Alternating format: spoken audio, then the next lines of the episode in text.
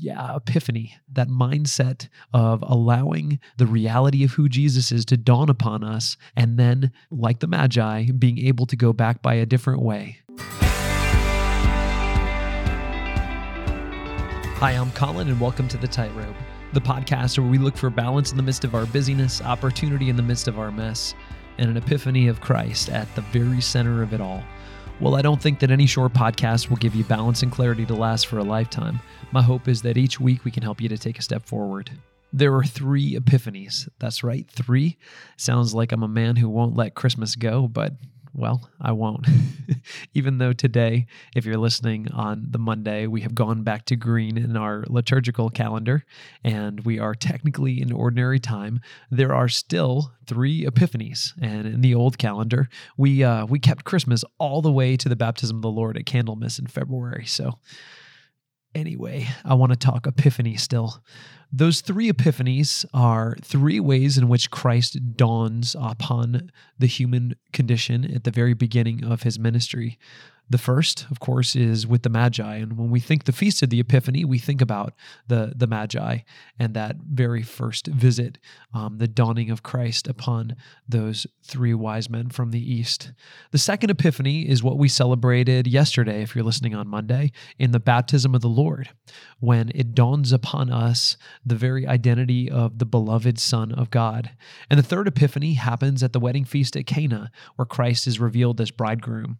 I guess what what sort of dawned on me in preparing for this week's podcast is that there are three distinct movements that will help us as we continue to rev up for our year 2020 um, wearing on into the month of January.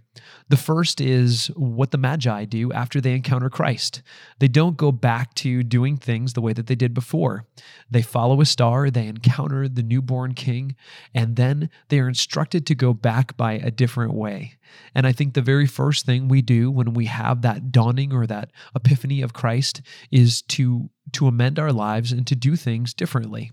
And so that's, of course, a, a, renewed call for this year 2020. It's been a couple of weeks since you made a New Year's resolution. I don't know how you're doing with that, or if uh, maybe you didn't make a New Year's resolution. That's not a, a technical thing that Catholics are obliged to do. Um, but hopefully, we all, at the end of the Christmas season, um, resolved with the Magi to do something differently. I think this second epiphany, the baptism of the Lord and the feast of the baptism of the Lord, calls us to recognize something of our own identity. The voice that comes out from the sky speaking to John the Baptist and all gathered about the person of Christ says, This is my beloved Son with whom I am well pleased. And of course, Christ going down into those waters of the Jordan um, takes upon himself the sins of us all and arises new. His, his baptism is, is symbolic and a reminder of our own baptism. And perhaps the second epiphany for, is for us to, once we hear the proclamation of Jesus' identity, recognize our own dignity and identity, that we are the sons and daughters of God. That is the next step for the year 2020. So if you want to go back by a different way, you're going to go back by a different way because because you recognize your dignity. I'll remind you that the whole portion of the Catechism entitled Life in Christ about the moral life begins with Pope St. Leo's admonition Christian, recognize your dignity. And your dignity is that you are a son or daughter of God. And so go back by a different way. See who Christ is and then see who you are. This third epiphany at the wedding feast of Cana, when Christ is revealed as, as the bridegroom, um, gives us a, another specific command in, in the midst of this epiphany. And it's just the simple admonition of the Blessed Mother who says, Do whatever he tells you.